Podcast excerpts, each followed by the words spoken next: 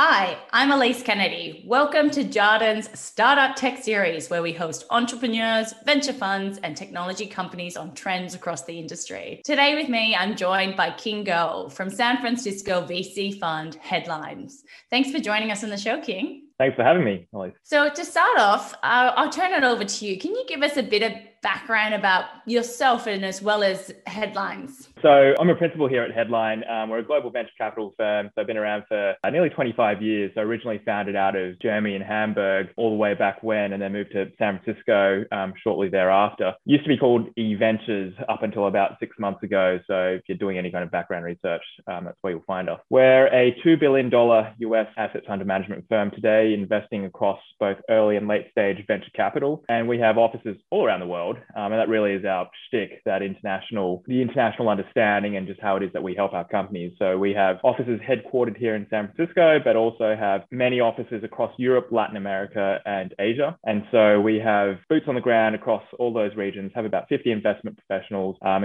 investing, you know, Series A all the way through pre-IPO rounds. So you might know some of more of our, our well-known investments like Bumble and Farfetch and GoPuff. So certainly, certainly have been big fans of both consumer and enterprise um, business models over time um, across all parts of the world. So we're now investing out of our sixth generation of venture funds. And so, you know, I think we've done a fairly decent job of it to date. Our fifth fund, um, our 2015 fund, is already sitting at a five times MOIC, about a 76 times IRR. We're uh, banging the table about um, some of the stuff we've been doing and continue to be investing pretty heavily. And King, if I didn't know what an MOIC was, what is that? Uh, it's basically the return on our um, invested capital. Um, and I'm curious, how do you monetize your assets? Are they all monetized by going to market and listing them, or do you sell through different series and dilute yourself? Can you talk a bit more to that side? Yeah, so as you probably know about the private equity world, there's a few different asset classes. And so we're squarely in, in venture capital as opposed to growth equity or, you know, more traditional PE. So the type of investments that we're looking to make are certainly much more of the ilk of high growth profile companies where, you know, they're essentially market changing um, type situations where, you know, they have the ability to redefine how companies and how customers operate, right? So, you know, for example, Salesforce all the way back in the day completely redefined how customer relationship management has been done overall, right? So those are the type of companies companies that we're, we're seeking to invest. So as a function of this, the type of companies that we investing in are those that we believe have the potential to be public companies medium to longer term. So we generally try to find companies that have the ability to, to re- be fund returners, right? And so companies that go public. Obviously, some end up exiting via M&A um, or any other or other means, but we generally look to have our companies go public at some point. Interesting. You're right in the tech hub of San Francisco. Can you tell us what you're seeing on the ground in that tech space? Yeah, well, as everybody knows, it's it's certainly been evolving meaningfully over the last 18 months with the onset of the pandemic. There's been a couple of things that have changed, you know, specifically over those over that intervening period. And I boil it down to two things really. One is the obviously the macro economy. And associated with that is is interest rates and inflation and all the and you know the associated growth coming out of the pandemic. And the second piece here is just the confidence that people now have in technology right? So if I break down those pieces into parts, right? So if you look at just the broader macro economy and what's going on with interest rates, you know, if you look at supply and demand, pretty simply, there's just a lot of capital chasing, you know, the same number of companies. Right. And so when you look at the yield curve today, so particularly the difference between the two year and the 10 year, it's very flat. Right. And so essentially, you're seeing a whole lot of investors come in to basically searching for yield. Right.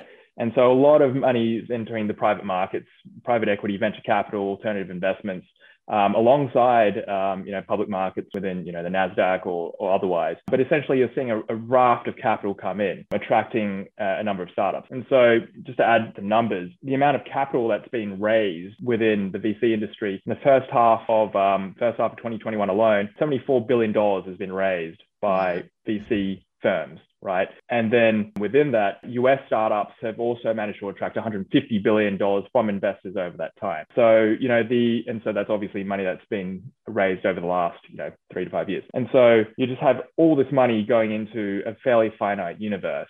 Um, and so there's plenty of supply of capital. So that's all on the supply side. Mm. And then on the second piece, you know, on the demand side around the quality of companies, you know, everybody is now aware of tech, right? So it's not like the dot com boom where, you know, you had companies like pets.com who, you know, were being valued on you know, dollars per eyeball and things like that, right? Where there was no underlying business model and, you know, they were basically just, you know, they were all smoke and mirrors. What you really have now is very high quality companies all the way from, you know, Afterpay and, you know, Atlassian. These are real companies solving real problems, right? Um, and so what this has resulted in is that the adoption of technology has accelerated, right? Because these are all high quality companies. And this just starts to really result in a, in a flywheel effect where success begets success. And so you see a lot of founders now, a lot of, well, sorry, a lot of employees employees of these companies are spinning off these high quality tech companies to found their own company. Mm. And so they're able to build product with their knowledge, with their understanding of market, and then also selling their products to other sophisticated folks. And so this is all to say the quality of companies continues to increase markedly. So even when I first started venture investing six years ago now, you know, the, there is very, very significant difference in the quality of companies today than there were six years ago,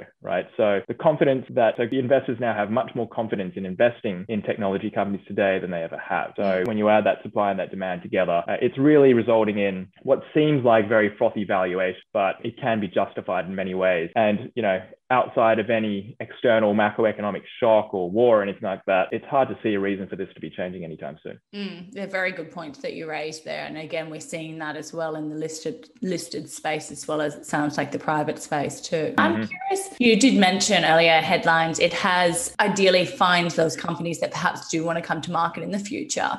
I'd love to hear your views about, you know, those companies that are staying private and maybe staying private longer. You know, we've got Canva in Australia, it's a global player but you know they've been private for a long period of time um, at this stage. Why do you think some companies are going down that private path? Yeah, well, I guess if you take a step back and think about why companies went public in the first place, right? There's many reasons, but I guess the principal reasons really were, you know, twofold. One is access to capital, mm. and number two is legitimizing the company to, you know, to their ecosystem, whether it be customers, stakeholders, partners, etc. Those two things are now no longer specific to just public markets, right? So with with the discussion we just had around the inflow of capital into private markets, access to capital is very easy, right? And yeah. so you're seeing, you know, very large fund managers, whether it be the Wellingtons of the world, you know, they're making very aggressive forays into into private market. And so, and then the whole point around legitimizing companies, you know, when you think about the Fortune 500 here in the US, even you know back out in our old Morgan Stanley days, the ability for them to work with startups was almost negligible because they had very strict protocol around the you know the underlying sustainability of these startups. But that has changed markedly over the last, you know, two, three years where large corporates much more happy to work with startups, right? You know, it was only until three years ago where Morgan Stanley wouldn't work with this little company called Zoom, right? And how that has changed, right? So, and now you have these large Fortune 500 companies, whether it be you know, Walmart or ExxonMobil, et cetera, they're all happy to work with much smaller startups today. So the whole legitimacy point that public markets brought is being obfuscated somewhat. Having said that, you know, I don't think private markets, uh, public markets will disappear right, in terms of an attractive exit point for, for startups, right? Because eventually these companies, particularly venture funds, need to exit, right? So venture funds own anywhere between 20 to 50% of businesses when they when they get to these very late stages, and they're not evergreen funds. They need to return capital to their investors. The outcome here is they either need to sell to other private investors or the company needs to go public. Mm-hmm. And so I don't think it's a fact of you know, companies not going private. It's just a matter of going private much later. And so when you do see companies come public, whether it be a Stripe or a Nubank, et cetera, they'll come to market, but just at you know hundred billion dollar type valuation. So um, I don't think it spells the end of public markets at all. I think it's just um, it's just a, a, shifting in terms of timing. It's exciting. So we might have some really large cap stocks to come in the future in our listed space. Yep. um, now I'm curious to know. We've talked about previously, the, the rise of vertical software and embedded financial services um, and APIs. Can you talk a bit more about you know what that means and, and what the trends you're seeing are in that space. Yeah. So you know fintech has definitely come into its own over the last couple of years certainly right? So if you look at categories of funding within the venture capital world fintech is certainly one of the largest categories that money is going into. So you know afterpay is obviously a fantastic example. And that was money um, in public markets but in private markets it's definitely attracting a ton of capital and mm. you know ahead of you know healthcare and many other verticals. Mm. You know, when you take a step back and just consider the the basic tenets of financial services, right? To be able to originate a financial product so whether it be a loan, whether it be a credit card, savings account, you really needed to, or you know, buy insurance products or otherwise, you really needed to bank or an insurance company or a you know a um, an investment fund to be able to do so, right? And those all those firms that what they have in common is a massive balance sheet, right? And that's the only way they could actually originate those products. And then to distribute it, they would either have massive brick and mortar presence or they would go through their own distributors or uh, brokers and otherwise. So with the onset of technology, that that has changed dramatically, right? And so today you don't need to be a bank to originate financial product right? In many countries in the around the world. Here in the us yes you do need to be a bank to issue financial products but you can issue them through other intermediaries right? Whereas in other jurisdictions you can actually issue them directly um, without necessarily being a bank. So you know with the onset of software and, and technology and more specifically apis what this has allowed you to do is deconstruct how it is that back, banks have traditionally um, built their financial products, right? So if you think about how, you know, a Wells Fargo or a Chase works out here in the US, their entire stack is premised upon basically one core piece of technology. It's called core banking software. And there's only a small handful of operators in the space called, and they're called Fiserv, FIS, Jack Henry. They basically do everything from, you know, basic ledger, you know, debits and credits, all the way through to credit card issuance um, and all the reconciliation in between, payments, etc right? And so, but essentially today, you have these new API first software companies, infrastructure companies that are basically decomposing this core banking infrastructure into many different pieces, right? So with very, you know, small number of lines of code, you can actually build a ledger system. You can actually do credit card issuance. You can do debit card issuance. You can um, set up your own bank account with, with APIs, right? And so what this is allowing allowing folks to do is you can either be the infrastructure company that builds this builds these decomposed core banking um, components, or you can be a company that actually puts these all together to create your own product, right? And so you're seeing companies like Revolut and Nubank and Chime. They're basically next generation challenger banks that are being composed off of these underlying APIs, these underlying infrastructures uh, to create their own financial products, right? Mm-hmm. And there, you know, companies like um, Chime are much more focused on, you know, a specific segment of the market that have either been underbanked or just don't have, you know, for folks that Wells Fargo don't have good reach out to. So, um, so that's what that's what this whole new world of embedded financial services is really um, is really starting to uh, to drive. That's just one example of what embedded financial services can do around, you know, just core banking. But there's many other you know offshoots around what that looks like. So we're closing an investment into a company that um, is not dissimilar to Afterpay, but it's a warranty insurance, mm-hmm. right? So basically, when you go to your point of sale and you want to buy um, your uh, your next favorite electronic device, you can buy um, very clean warranties at that point of sale, right? Rather than going into you know buying your next TV and paying through the nose for that insurance that warranty product. And so mm-hmm. there's just many different ways where you can now access and buy financial products that aren't reliant on the traditional um, banks and insurance companies and brokers, et cetera. Um, and typically, uh, you know, cheaper, better, faster products for the most part. I really am curious about that because we still have so much capital tied up in the listed space in the banks. So, what do you think is the future for the banks with this, you know, growth that you're seeing within those embedded financial services? You know, so Australia is a really interesting ecosystem because the banking ecosystem is much higher quality than the rest of the world. so, for, for many reasons, which you know, we don't need to go into today, but um, the, you know, for example, the underbanked population in most countries around the world is significant, right? Um, where access to, you know, to financial success is much more difficult than it is in Australia. Mm-hmm. Um, and so, and then the, the underlying infrastructure with which the Australian banks have been comprised of are just frankly higher quality. The rails are much better. Um, mm-hmm. And so the ability to, the relative ability to, um, to disrupt the banks in Australia relative to other banks around the world is, is a little bit more limited. Having said that, that nobody is ever completely safe from, from innovation, right? Mm. And so the ability to build new products is probably going to have to be much more creative in areas where there is just where there's zero penetration today, right? And so one company in Australia, you know, Ben over at Zeller, Z-E-L-L-E-R, is essentially trying to rebuild how business banking is done um, in Australia today. And they've raised money from some of the highest, highest quality and smartest investors, you know, Addition and, and Spark. Um, and so, you know, he's got a he's got a tall ask ahead of him, but his background there at Square should set him up very well to to at least have a very strong run at building a very strong um, B2B business offering in Australia. It's very interesting. It goes back to your point around some of those people within the tech companies coming through and starting their own businesses. Now, you talked about a few of the offshore markets, and we've got stocks here like carsales and SEEKS with exposure to international markets. So I might tap into your wealth of knowledge in that space. What are you seeing across Latin America, Africa, and a few of those other markets we probably don't talk about as much in Australia, but our stocks do have exposure to? Yeah, I highly encourage everybody listening to spend a lot more time thinking about particularly emerging markets, right?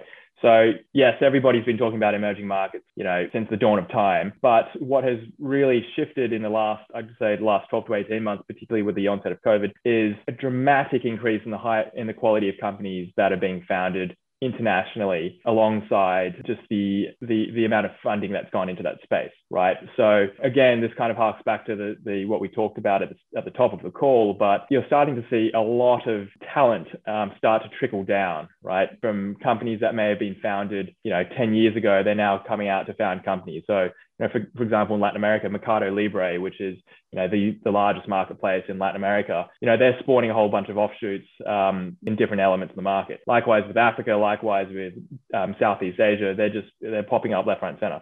But what has really accelerated in COVID is proliferation of remote work, right? And so you've seen a lot of high quality companies here in the US or in Europe hire basically cheaper talent in Africa, in, in Brazil, et cetera and so it's essentially educating these work in these emerging markets with basically best in class ways of doing things.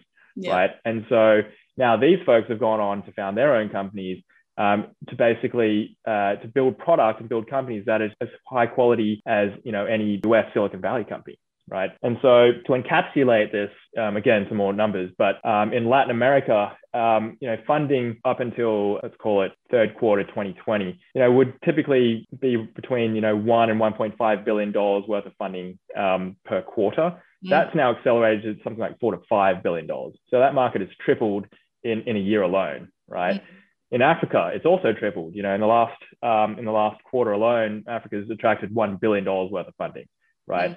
And so these are massive opportunities. So to the extent that there's any Aussie companies looking to diverse, you know, looking to invest in international markets, whether it be a car sales or a SEEK or otherwise, um, there's certainly very attractive places to be in. So, you know, in Latin America, we, um, so Nubank is a company been invested in by Warren Buffett. That company is a, a challenger bank, um, disrupting all the traditional banks in Brazil. That's now going public at a, you know, an estimated $55 billion US valuation. Um, and, and then we invested in another lending company um, in Latin America um, at you know a billion dollar plus valuation. That's growing incredibly quickly. We uh, we invested in a, a, Nigerian payments business at a billion dollar valuation. They're growing very well as well. So certainly, and that company's called Flutterwave. And so there's certainly a lot of legitimacy um, now being applied to each of those markets. Interesting. Um, and I know we've done a lot of talking around the fintech sector and the growth there, but we often hear about the tech that's evolving in healthcare. Could you talk to any trends that you're seeing overseas in that space? And has this accelerated during COVID?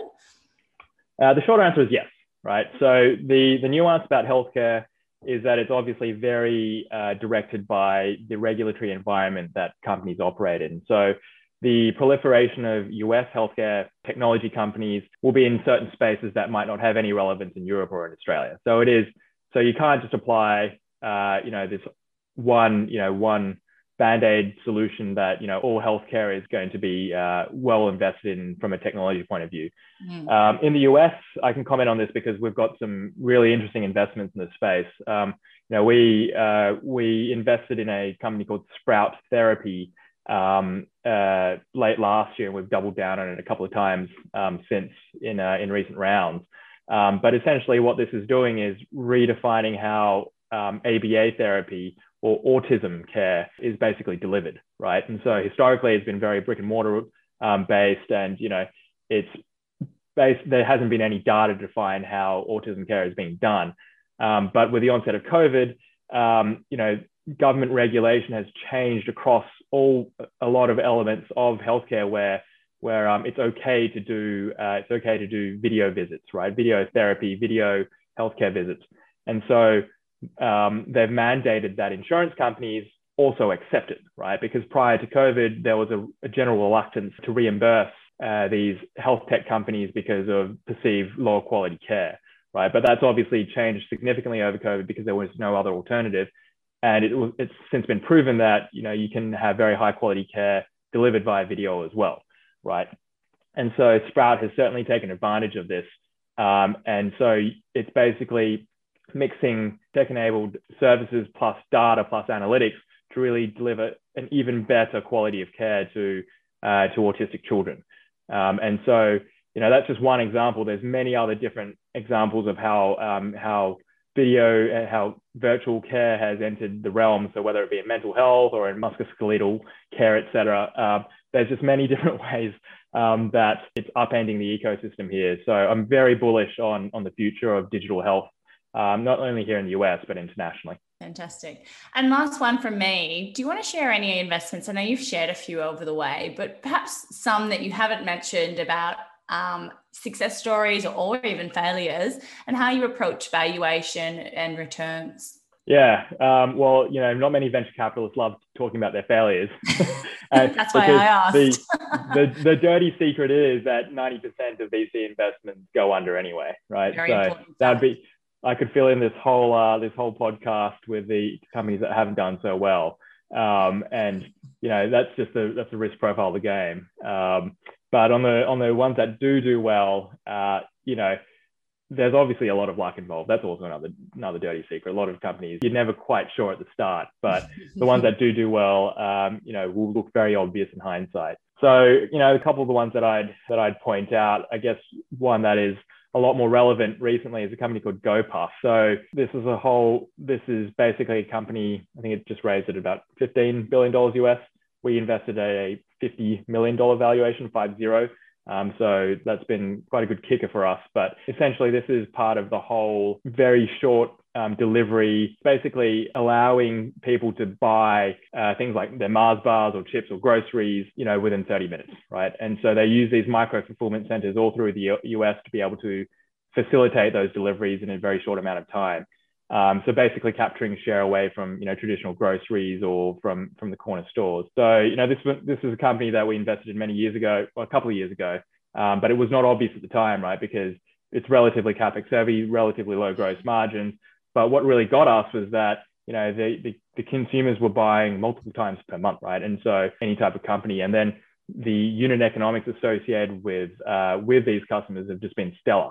And so they've expanded um, nationally all through the US um, and have also started um, laying down some some groundwork internationally. And so you know, we're, we're super excited by uh, the future value prop of, uh, of that company as well. So it's another company that we've uh, that we're proud of is a company called Farfetch the problem that they're they're solving. It's a 15 billion dollar company now listed on the I think the New York Stock Exchange, um, and so uh, essentially the problem there was you know luxury companies like Gucci, et cetera, they didn't really have a great online presence, um, and so what uh, Farfetch does is aggregate all these various brands and allows them to sell to consumers online through their marketplace. So it's you know it's solving what seems like a very simple problem but it's just very logistically diff- difficult to do.